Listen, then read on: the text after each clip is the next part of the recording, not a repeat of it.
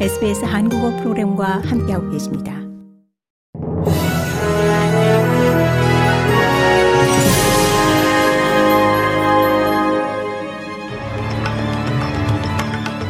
(11월 17일) 금요일 오후에 SBS 한국어 뉴스 간추린 주요 소식입니다.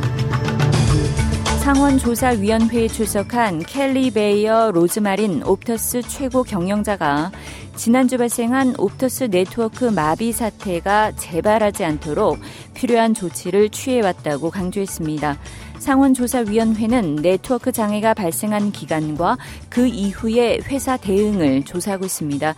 또한 추가 또는 무료 데이터 제공 등 회사 측 배상 조치도 검토합니다. 로즈마린 CEO는 모두 진술을 통해 이 같은 사태가 재발하지 않도록 특정 이슈를 해결하기 위해 시스템을 즉각 변경했다며 호주 국민을 자신있게 안심시킬 수 있다고 말했습니다.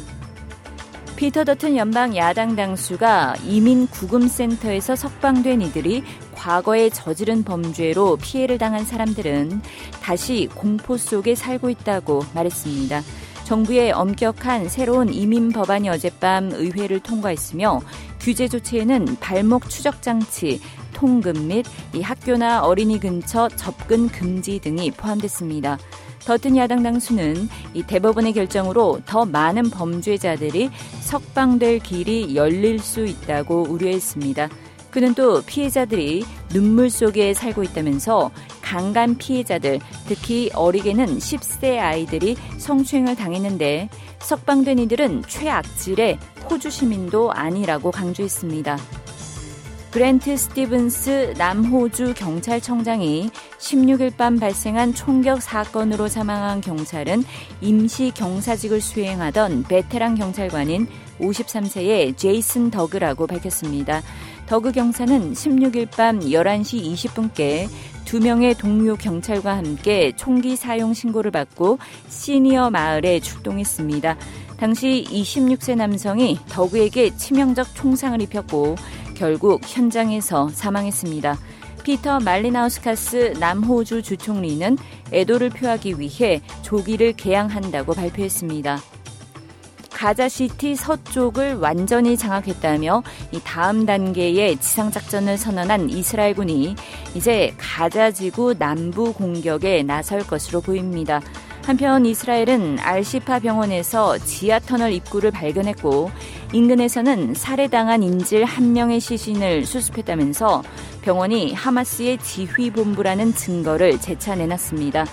병원 급습 이후 이스라엘이 공개한 증거가 이 병원을 군사적으로 활용했다는 결정적인 증거는 아니라는 국제사회의 비판 기류가 바뀔 수 있을지 주목됩니다.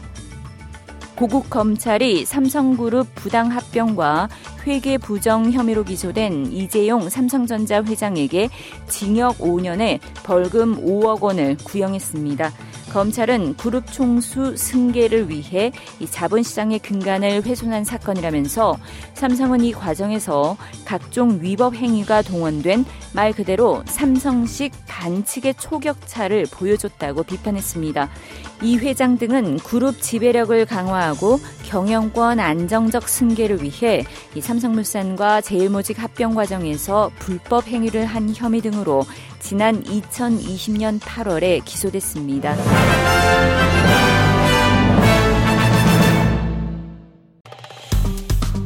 좋아요, 공유, 댓글, SBS 한국어 프로그램의 페이스북을 팔로우해 주세요.